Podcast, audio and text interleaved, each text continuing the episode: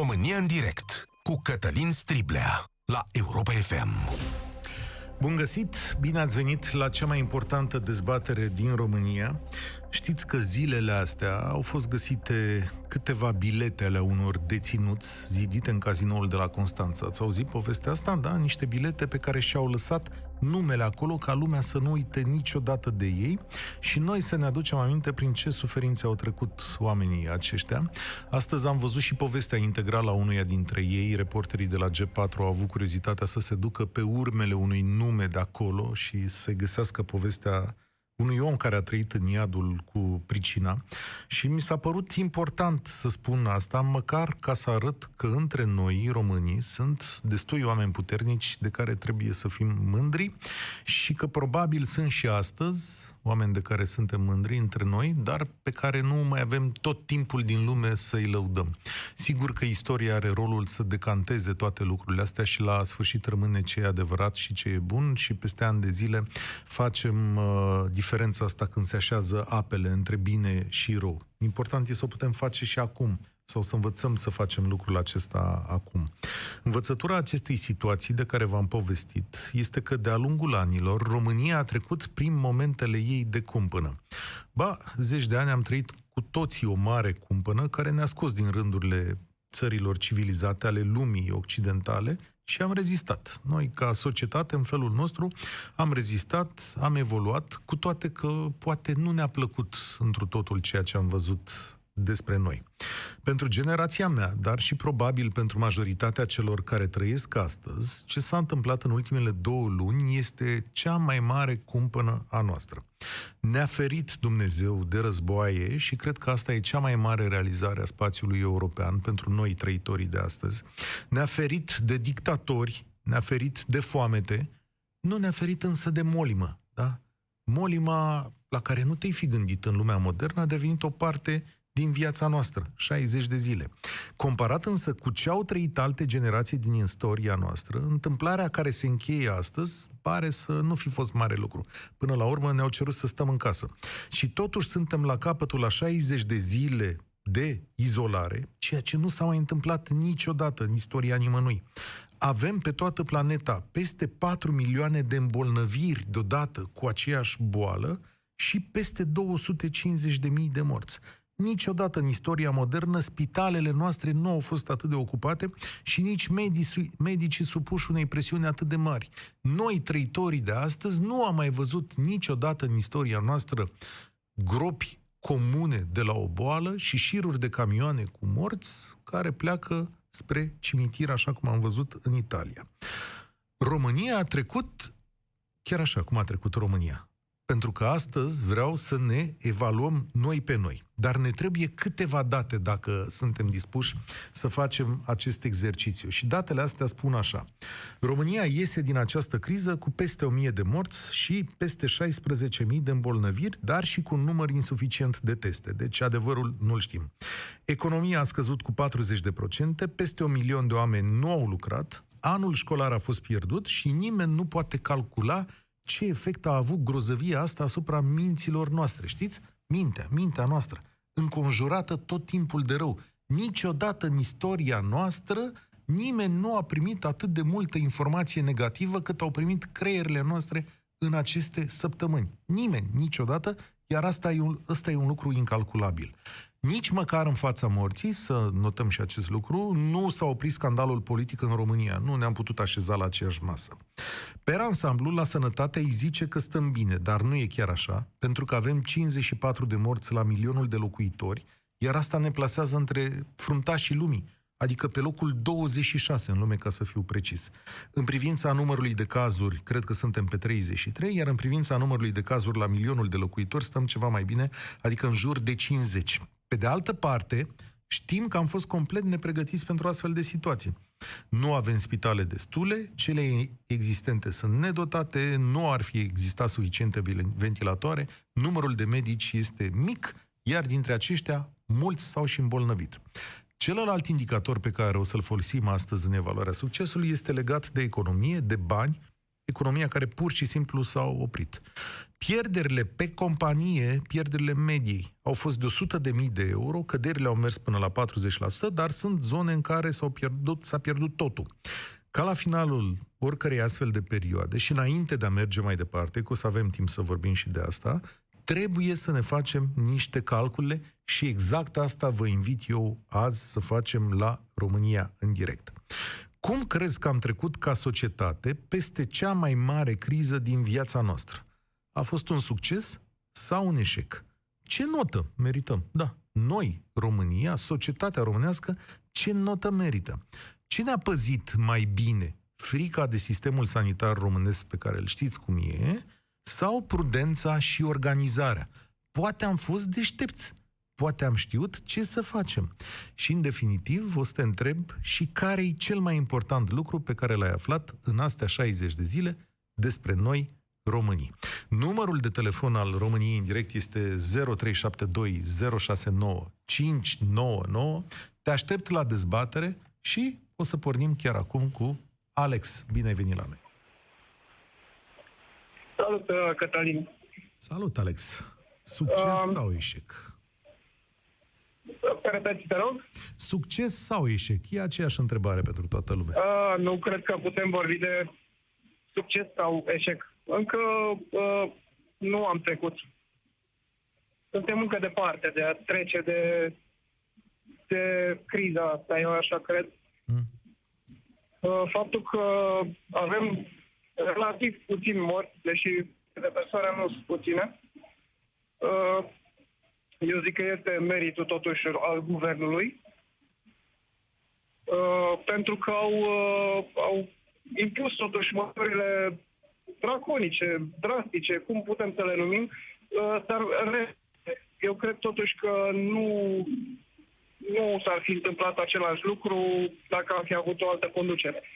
Cel puțin asta e părerea mea în momentul ăsta. Da, aici să știi că te invit să evaluezi mai puțin guvernul. O să avem vreme să facem asta. Evaluează-ne pe noi, ca societate. Cum ne-am comportat? Cred că a fost foarte de ajutor faptul că au fost amenziile mari. Mm?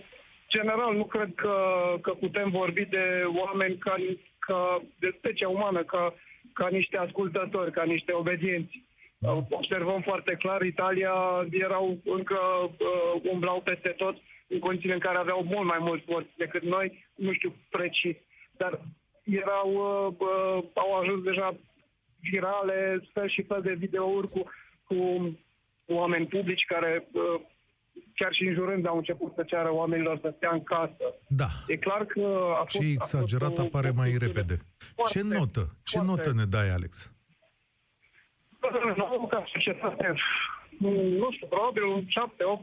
7, 8? Adică ce? Suntem așa? Sper că, sper că suntem uh, destul de, de uh, cerebrali încât să, să, ne, să păstrăm uh, regulile și mai departe. Da? Ar fi Pentru bine. că e clar că va fi, va fi o perioadă foarte grea și lungă. Da, mie mi se pare că pericolul de-abia acum începe din anumite puncte de vedere. Îți mulțumesc tare mult. Totuși 60 de zile pe care nu le-am trăit niciodată și care cred eu că nu o să se repete. Poate o să ne mai închidă în casă de la boala asta, dar nu cred că ne va închide cineva pe o durată atât de lungă. Sunt 60 de zile cum nu uh, le-am mai trăit. Cum facem noi să ieșim? Sau cum am ieșit, de fapt, din această criză? Cu ce gânduri v-am prins astăzi? Anca, salut! Este un eșec sau un succes? Bună, Cătălin!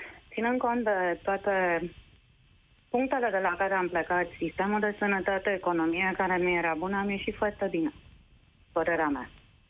Trebuie să comparăm cu alte state mult mai dezvoltate și gândiți-vă, uitați-vă în jur fiecare. Câți apropiați ați avut direct îmbolnăviți? Cred că e un criteriu foarte bun. Asta pentru că s-au luat măsuri din timp. Și n-a fost frică de sistemul Adică am de fost sănătate. mai deștepți decât, uh, decât ne Am considerăm? Uh, nu, am avut avantajul să intrăm un pic uh, mai târziu în pandemie și să ne uităm la ce s-a întâmplat. Gândiți-vă la Italia.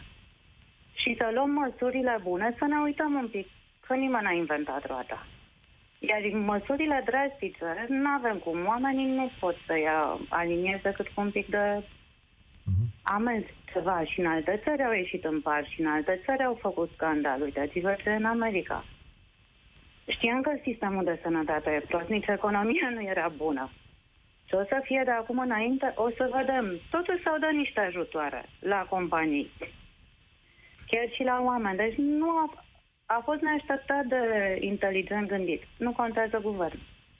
Chiar Crezi- nu contează. Crezi că ieșim întăriți din toată povestea asta? Așa ar trebui, pentru că în cele 60 de zile fiecare în parte am avut uh, ocazia, dacă am vrut, să ne dăm seama ce putem să, re- să ne reinventăm, că numai tehnologia depinde, să ne dăm seama că omul strică natura. Uitați-vă în jur, natura ne-a acaparat un pic pe măsură ce ne-a retras, să ne dăm seama că poate noi suntem de vină cu atâta mizerie și gunoaie, să ne dăm seama că și înainte nu aveam apă în casă, dar ne spălam mai bine. Deci să ne întoarcem la niște principii de bază. Nu să stăm doar cu căștile în ureche, să credem că totul ni se permite, iar un doctor care o fi el ne scapă de orice. Ia uite Deci ce acum le scrie zici. Mircea pe Facebook. Ca societate am fost binișor. Se putea și mai mult respect pentru celălalt, zice Mircea aici.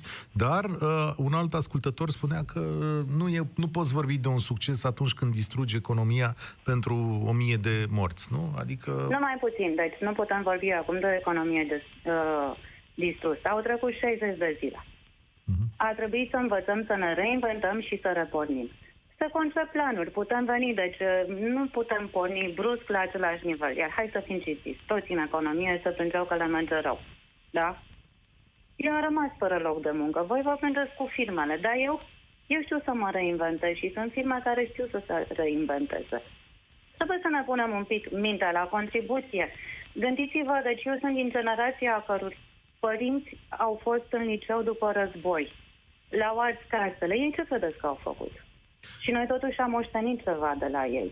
Bine că n-a fost război. Este foarte bine, este cumplit. Care e Dar cel și mai au luat-o de la important zero. lucru pe care l-ai învățat despre tine?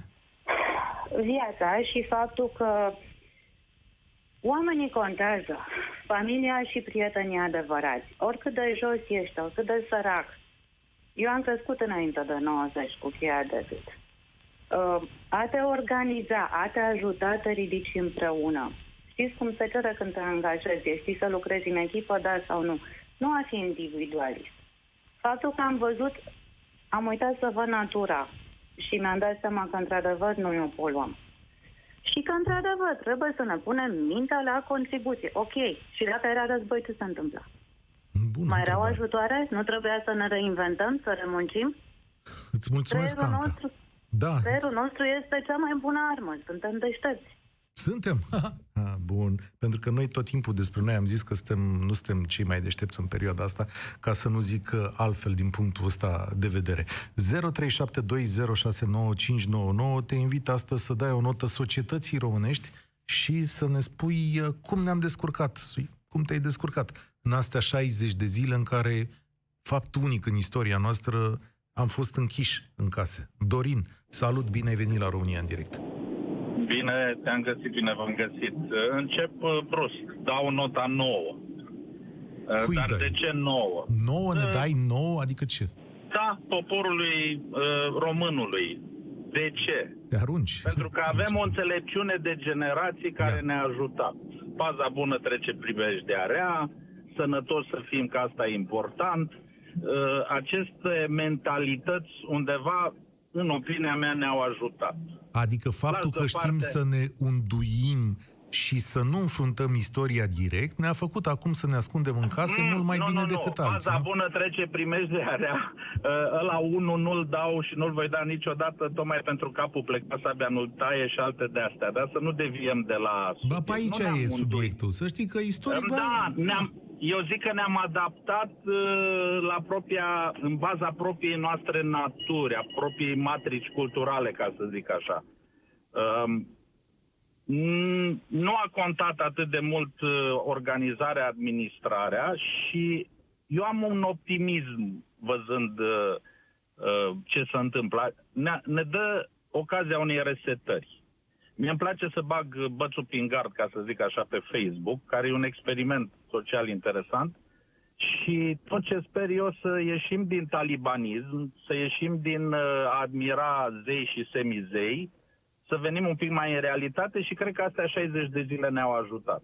Ne-au Zici ajutat tu? să reînțelegem mecanismele din care e compus statul român, ne-au ajutat să re- înțelegem că democrația are plusurile și minusurile ei, dar per total e importantă să o respectăm. Cred că ne-a ajutat din multe puncte de vedere. Mie îmi place să stau o parte bună a lucrurilor, a acestui experiment la care am fost supuși. Pentru că Dumnezeu până la urmă are căile lui necunoscute și ne duce pe toți pe ele să descoperim, să spunem, cotituri noi. Și ce-ai descoperit tu despre noi astăzi? Adică cel mai important lucru. Am descoperit despre noi că dacă avem timp, putem și gândi. Dacă avem timp, ne putem și cunoaște mai bine. Dacă avem timp, ne putem gândi să ne reinventăm. Dacă avem timp. Și a- trebuie să învățăm să câștigăm acest timp, să respirăm. Acum am făcut-o forțată. Acum divinitatea ne-a făcut o mică demonstrație. Din perspectiva asta aș vrea eu să văd lucrurile.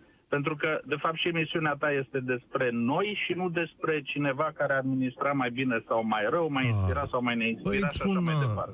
special am vrut să evit astăzi discuția politică, Corect. pentru că Corect. aia era o discuție foarte simplă. Dacă astăzi vă spuneam, hai să-l judecăm pe Orban, pe Iohannis sau pe Ciolacu, pentru ce au făcut săptămânile astea, eram tot scălare pe garduri și spuneam, Doamne, nenorocire. Dacă îl puneam la judecată pe Arafat, iarăși era nenorocire. În momentul în care vrem să ne judecăm noi pe noi, atunci se face un moment de tăcere, de liniște, de asta. Și lumea zice, bă, da, chiar stai puțin, dar ce să zic eu despre asta?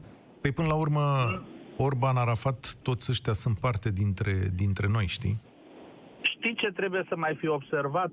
Că nu suntem mai buni sau mai rău ca alții și încă ceva. Nici nu suntem mult mai departe. Să, să nu ne mai autoflagelăm atâta în binele și rău din sistemele sanitare sau uh, chestiuni de genul ăsta. Suntem unde suntem, unde am putut să ajungem și întotdeauna mai avem multe de făcut. Dar uh, avem câteodată o critică foarte debalansată în raport cu realitatea, numai ca eventual să putem lovi adversarul politic, post, actual, viitor, uh, sau, uh, cum să zic eu, mici răutăți din astea. Dar cred că am avut timpul să ne radiografiem mai bine. Și aici nu vorbesc despre uh, tine, despre mine, despre alții, să zicem, ca noi m, care mai avem așa o experiență și ne mai uităm în jur tot timpul, ci despre oamenii care, ocupați fiind sau acaparați fiind în grupuri, grupulețe, partizane, au avut, eu zic, eu sper, eu cred, eu am sesizat timpul să reflecteze mai bine și să ne echilibrăm mai mult. Mulțumesc tare mult, Dorin. Mesajul tău e optimist. Aș vrea să aud în minutele următoare și pe cineva care poate să-l contrazică. Mie îmi place ce a spus el. Adică, dacă ne gândim, multe lucruri sunt adevărate. Pare că am trecut mai bine și pare că nu avem de ce să ne rușinăm în fața alților cu altora cu răspunsul nostru, da? Adică România a veghea mai bine la criza asta decât multe alte țări despre care noi credeam că sunt mai bine așezate. Sau poate chiar așa, natura noastră, adaptabilitatea noastră, care e una dintre principalele trăsături, ne-a făcut să fim să avem parte de acest succes, cum îl numește Dorin. 0372069599 e telefonul la care vă aștept la România în direct. E rândul Mihaelei să vorbească cu noi. Salut, bine ai venit! Bună ziua! Mă bucur că am putut uh, avea ocazia să-mi exprim și eu părerea și, din păcate, deși sunt o fire destul de optimistă, chiar foarte optimistă, n-aș putea să fiu chiar întru totul de acord cu antevorbitorii mei, ca să zic așa. Mi-ar fi plăcut să fim uh, toți foarte responsabili sau să considerăm că am fost foarte responsabili în Și această n-am fost? Perioadă. Uh, am fost, dar nu responsabili uh, pentru că am conștientizat uh, pericolul acestui virus, Mm. ci am fost, majoritatea consider că au fost, din, nu mă includ în această uh, categorie, din uh, datorită amenzilor foarte mari. Serios? Tu Asta ai stat este în punctul casă, meu da? de vedere. Tu crezi că sunt oameni care au stat în casă din cauza amenzilor? Adică- Eu să cred că sunt foarte mulți care, uh, teribiliști, ca să zic așa, care uh, au încercat în primă fază să considere sau să, nu știu, să pună pe Facebook și pe toate rețelele de socializare că voi stați în casă, eu mă duc și mă plimb nu știu unde, voi Da. stați în casă că eu sunt mai... Dar în momentul în Fiecare- care au intervenit acele amenzi, scuză-mă că te întrerup, atunci cumva lumea s-a mai calmat. Și tu zici că din punctul ăsta de vedere e un eșec mai curând ceea ce s-a întâmplat în România. Um, și da și nu. Adică, din punctul meu de vedere, am stat de vorbă cu foarte multe persoane și m-am bucurat că am auzit din uh, gura multora spunând că s-au regăsit cu partenerul de viață. Exact ceea ce spuneam acum câteva minute, ce vorbeai cu, Da. uh, uh, cu cel care a intrat înaintea mea, au fost uh, oameni care, datorită jobului, datorită, eu știu, sarcinilor pe care le-au avut, nu mai aveau timp pentru relația lor. Și am auzit și m-am bucurat că în prima fază s-au speriat că, domnule, o să stăm în casă, partenerul, ce o să le facem? Chiar au fost glume cu rata divorțurilor Divorțurilor, că da. Da, va crește, dar la final au zis, domnule, a fost frumos. Da. N-am Adevărul crezut că... că, o să avem această perioadă. adevărul că și eu am petrecut atât de mult timp cu soția mea cum n-am petrecut probabil în ultimii 20 de ani și cu copilul. Am avut timp să-mi văd copilul zilnic aproape, ceea ce nu s-a întâmplat. Da, ăsta a fost Exact. un punct bun. Da, Asta a fost un punct bun care o să lase cumva urme, pentru că, indiferent dacă ne vom întoarce la viața noastră tumultoasă, agitată, uh, va rămâne în sufletul nostru, exact cum ai spus și tu, de aici înainte o să-ți vezi copilul poate cu alți ochi. O să te intereseze, nu știu, în- ceva în plus față de ce te interesa înainte. Eu consider că așa vom merge un picuț și punctul ăsta pozitiv uh, ne va ajuta pe noi ca persoane să devenim un picuț mai responsabili și mai, uh, mai buni în relația cu, cu omul de lângă noi. și poate și cu cel din afara casei, că despre asta trebuie să vorbim astăzi aici. Se extinde. Să știi că Asta. se extinde. Ah, dacă ești mai bun cu cel cu care trăiești tot timpul, o să fii mai bun și cu vecinul și cu cel de pe stradă și așa mai departe. Eu zic că ți uh, schimbă un picuț percepția asupra vieții. Mulțumesc tare cred mult!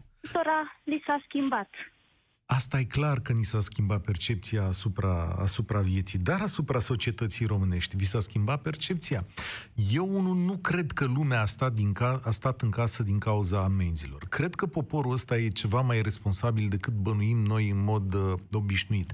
Dar noi vedem tot felul de fapte uh, rele la televizor n- și nu vorbesc neapărat de criza asta, de epidemia asta, ci și în restul timpului. Și atunci avem tendința ca în mintea noastră să generalizăm. Dar adevărul este că la tine pe scară, la noi pe scară, în localitatea în care trăiești, nu sunt numai șmecheri și bombardieri. Sunt oameni de treabă, sunt oameni cu care stai de vorbă, prietenii tăi cei mai mulți, sunt oameni normali, sănătoși la cap cu care poți vorbi. Faptul că în fiecare zi vedem lucruri rele nu înseamnă că ele sunt peste tot. Și eu cred că în urma acestui episod, noi ar trebui să căpătăm mai multă prețuire față de noi înșine. Eu cred că asta ar trebui să fie una dintre lecțiile mari. Să spunem, ia uite, domnule, am făcut chestia asta împreună. Putea să fie mai rău. Deși, atenție, datele arată că e destul de rău, adică m, numărul de morți e destul de mare. Dar nu a fost parcă acea tragedie la nivel național cum a fost în Italia. Și probabil că din punctul ăsta de vedere multă lume zice, da, am făcut bine. Pe de altă parte e și uh, teoria cealaltă care zice, hai domnule, că la noi oricum n-a fost mare lucru. Dar modul în care am trecut împreună, pentru mine e un semn încurajator. Eu am descoperit mult mai multe semne bune în societatea românească decât m-aș fi gândit. Mihnea, salut, ești la România în direct. Salut, Cătălin. Succes sau ești? Uh, orice, orice, orice moarte a unei persoane înainte, din cauze care nu nenaturale, din cauze imprevizibile, este un eșec. Absolut chestia asta. Orice, orice, orice întâmplare de acest gen este o tragedie pentru un grup, pentru anumite persoane și este un eșec pentru societate, clar.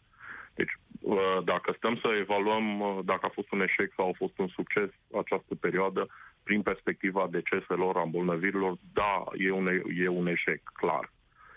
Dar, uh, părerea mea că eșecul, eșecul este împărțit oarecumva. Adică avem un eșec, uh, un eșec clar la nivelul liderilor.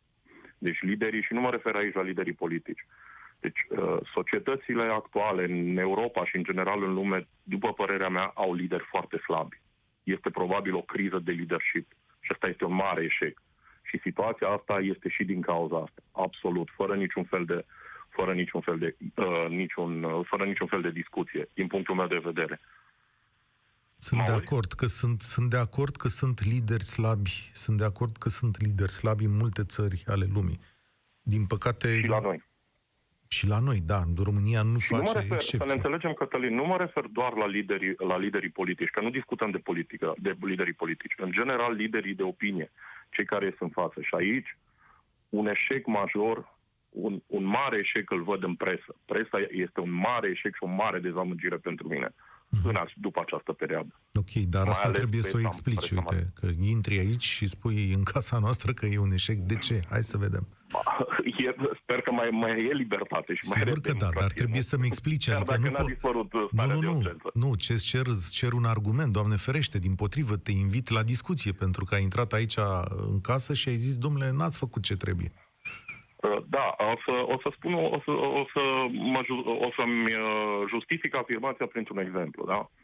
Când uh, pandemia a explodat în Italia, toate, dar absolut toate posturile de știri erau împânzite de ce se întâmplă în Italia. În momentul în care situația s-a îmbunătățit, vedeam undeva la un sfârșit de știre o chestie foarte, uh, foarte mică. Moartea a fost cea care a predominat uh, această perioadă. Ori oamenii închiși în casă aveau nevoie și de optimism. Aveau nevoie și de știri care, într-adevăr, să îi, să-i scoate din starea în care, în care a dus această izolare. Psihicul uh, și mentalul oamenilor a fost bombardat Da, de nu- presă cu știri Si- negative. Sigur cu că numere da, de dar morți. Pot să-ți arăt și articole care sunt pozitive sau Că- cu povești învingătoare, dar, Dar sigur marea, că uh, da. Cătălin, trebuie să fim, uh, cred că ești și tu de acord cu mine că au predominat știrile da, negative. evident, că dar tot- e și firesc să fie așa. Nici nu mai stau să argumentez dintr-o grămadă de rațiuni, pentru că moartea este, cum să zic, un subiect mai important decât viața care vinde în mai sine, bine. da? Spune, spune lucrurilor Stai pe că nume, ajungeam vinde și mai bine. acolo, nu, că și editorial. Întâi eu să vorbesc despre cei care au murit și despre cei care au scăpat, este pe planul 2. Că și în momentul în care are loc, are loc un accident de mașină, nu, nu spunem că din accident au scăpat șase persoane. Vorbim întâi despre morți. Asta e regula editorială și asta e ceea ce așteaptă lumea. După care, într-adevăr, moartea vinde mai bine. Așteaptă Nu lumea uitați sau că- așteaptă, așteaptă ratingul? Sau ratingul este cel care face, care cere. Păi, dar îmi pare rău că e un cer vicios. La asta vă și uitați. Dacă știrile ar începe cu 26 de persoane au scăpat E cu viața adevărat. dintr-un accident, nu te-ai uita. Pentru că... Da, asta nu m-aș e. uita dacă, Păi, mi nu te-ai dacă ai da o știre despre mine că m-am plimbat pe un câmp. Dar dacă uh, m-am plimbat pe un câmp și m-a lovit un trăsnet, sigur ai da acea știre. Da, da, pentru că aia îi dă valoare de știre. Bun, presa e un eșec, dar presa, Corect. presa în sine, cum să zic, presa are probleme atât de mari după criza din Exact. 2010, încât cu greu ne-am revenit ca breaslă. Pe mine, uh, poate la un dat o să facem o discuție separat, că am auzit și prostia asta, că ne-a cumpărat Orban în condițiile în care, cum să zic, vai de steaua noastră. Și i-aș vedea și pe ăștia de la PNL făcând niște presiuni. Și acum să vorbiți de bine despre noi, că v-am dat niște parale. Da, mă rog, în fine. Cătălin, oricât, oricât aș, uh, aș spune că este un eșec, nu sunt adeptul teoriilor cu uh, conspirații mondiale, universale și așa mai departe. Și ceea ce s-a întâmplat, repet, vine din criza enormă de lideri. Ceea ce văd eu un lucru bun este că cred că mulți am, învăț, am văzut lucrul ăsta. Și am început să realizăm sau realizăm din ce în ce mai mult că fără profesioniști puși acolo unde trebuie să-și facă treaba, o să iasă, o să fie un dezastru, da. o să vină un alt și un alt dezastru. Da, da, și, da. și presa este exact la nivelul, la nivelul liderilor și la nivelul societății Așa pe e. care îl avem. Firesc. Deci asta este, asta este lucru pe care eu personal l-am învățat și la, pe care îl văd acum. Deci nu, mai ne, nu ne mai putem permite să avem oameni slabi, pregătiți în domenii importante și presa și comunicarea este un domeniu Sigur important. că da, și la îți fel este mulțumesc. și uh, industria, la fel este și economia, la fel este și sănătatea. Fără Acum știi profesioniști- cum e, dragul meu? Dacă în momentul, într-o zi v-ați și hotărâ să... Uite, vorbesc doar pentru presă, cu, cu restul e separat. Dacă într-o zi v-ați și hotărâ să plătiți pentru presă abonamente la ziare, să recumpărați, să plătiți informația respectivă, să știi că presa s-ar îmbunătăți. Nu te super pe mine cât spun asta, nu? Mai Mă auzi? Da, te aud. Zic, nu te super pe mine că-ți spun asta. Adică dacă ați începe să plătiți, ar fi mai bine. Adică, A- scuze-mă, n-am, au- adică presa- n-am auzit tot. Presa e gratuită și da, fiind gratuită pentru toată lumea, e la nivelul la care e. Voiam să zic asta pentru presă. În rest, pentru restul lucrurilor le mai lămurim. Lumea nu plătește Dar ce presa. facem, ce facem, ce facem cu, cu ce facem cu persoanele, cu uh, neprofesioniștii uh, care au ajuns la acest moment să ia decizii în numele nostru? Ha, îi dăm Și au fost deoparte. depășiți în foarte multe, în multe cazuri au fost depășiți de situație. Asta ca să așa nu e. vorbim ca să nu vorbim de tot, ceea ce, de tot ceea ce acești 30 de ani nu s-a făcut. Tocmai din lipsă de profesioniști, tocmai din lipsă de oameni dedicați. Îți Ori mulțumesc. asta, ori, a, Îți mulțumesc tare mult. E o, e o întrebare, da. Păi ce facem? Asta va trebui să fie una dintre schimbări. La un moment dat o să facem o emisiune despre resetarea României, da? Și asta va fi foarte important. Adică ce așteptați să se repare repede după această criză? Suntem la Ovidiu. Salut! Salut, salut, Cătălin, salut. Uh, uite că și societate pe ansamblu, noi uh, această situație destul de dificilă și de încercată, am trecut-o cu bine, uh, mă refer în primul rând din punct de vedere medical, pentru că lumea a fost destul de responsabilă. Sigur că au fost uh, excepții aici, colo, cum le spui și tu, bombardieri sau prințese sau alte genul astfel de oameni, Uh, Ceea ce mă îngrijorează pe mine foarte mult este că din punct de vedere civic noi nu am trecut acest examen. Hm? Cum? Ia. Pentru că orice țară, inclusiv România, este condusă de o cărticică care se numește Constituția României. Așa. Iar în acest moment, tot ce a însemnat politic, însemnând președinte, guvern și mai ales Parlament, au făcut ceva pe Constituția aia. S-a intrat, inclusiv Curtea Constituțională ne-a salvat cu fiu cu vai și aici, când vorbesc de acea uh, ordonanță militară declarată neconstituțională, a fost votată cu 9 la 0. Degeaba Da. au început unii să strige, curtea în sus, curtea în jos. A fost singura care ne-a mai ținut în viață. Adică inclusiv stai un pic, ieri. da, bun, e, e adevărat că s-a dat cu 9 la 0, dar s-a dat pe o chestie pentru că ea era prost concepută și prost votată, dar stai ca să înțeleg exact, adică tu spui că oamenii ăștia au venit cu o putere foarte mare, au tăiat din drepturi și libertăți civile și de fapt ăsta e eșecul, nu?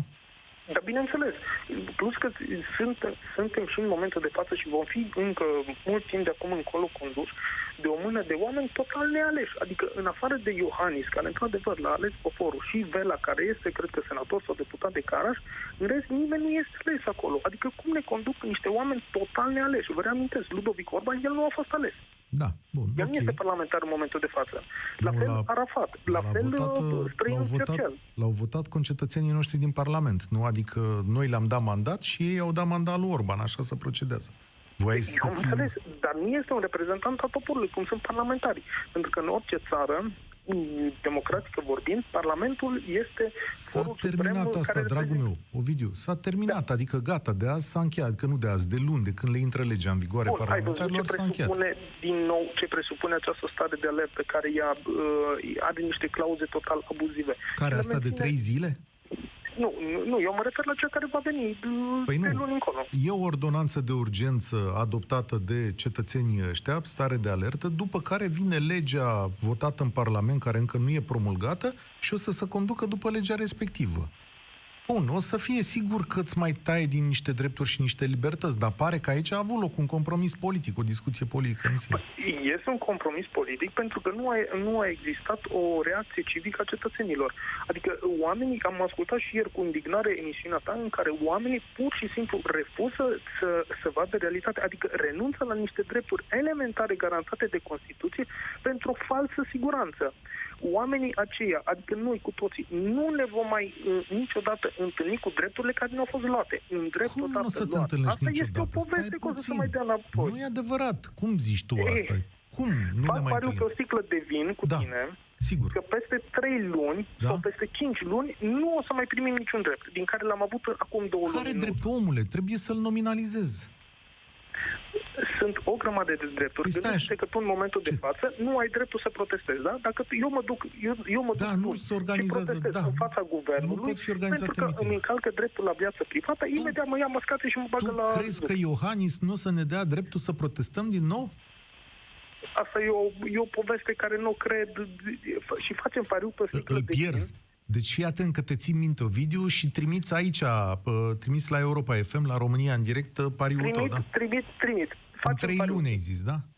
Tu, Minim trei luni. Minim Cât, trei dacă luni. vrei și Bine. mai mult, și mai Ok. mult. Bun. Uite, eu nu m-am gândit niciodată așa. Eu nu mă uit la Iohannis ca fiind un dictator și, da, nici nu mă gândesc că într-o situație în care uh, oamenii se gândesc mai curând la viața lor, să vor duce să protesteze față de pierderea dreptului la meeting.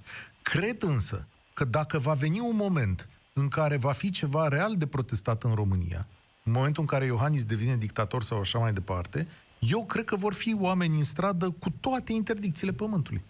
Eu nu cred.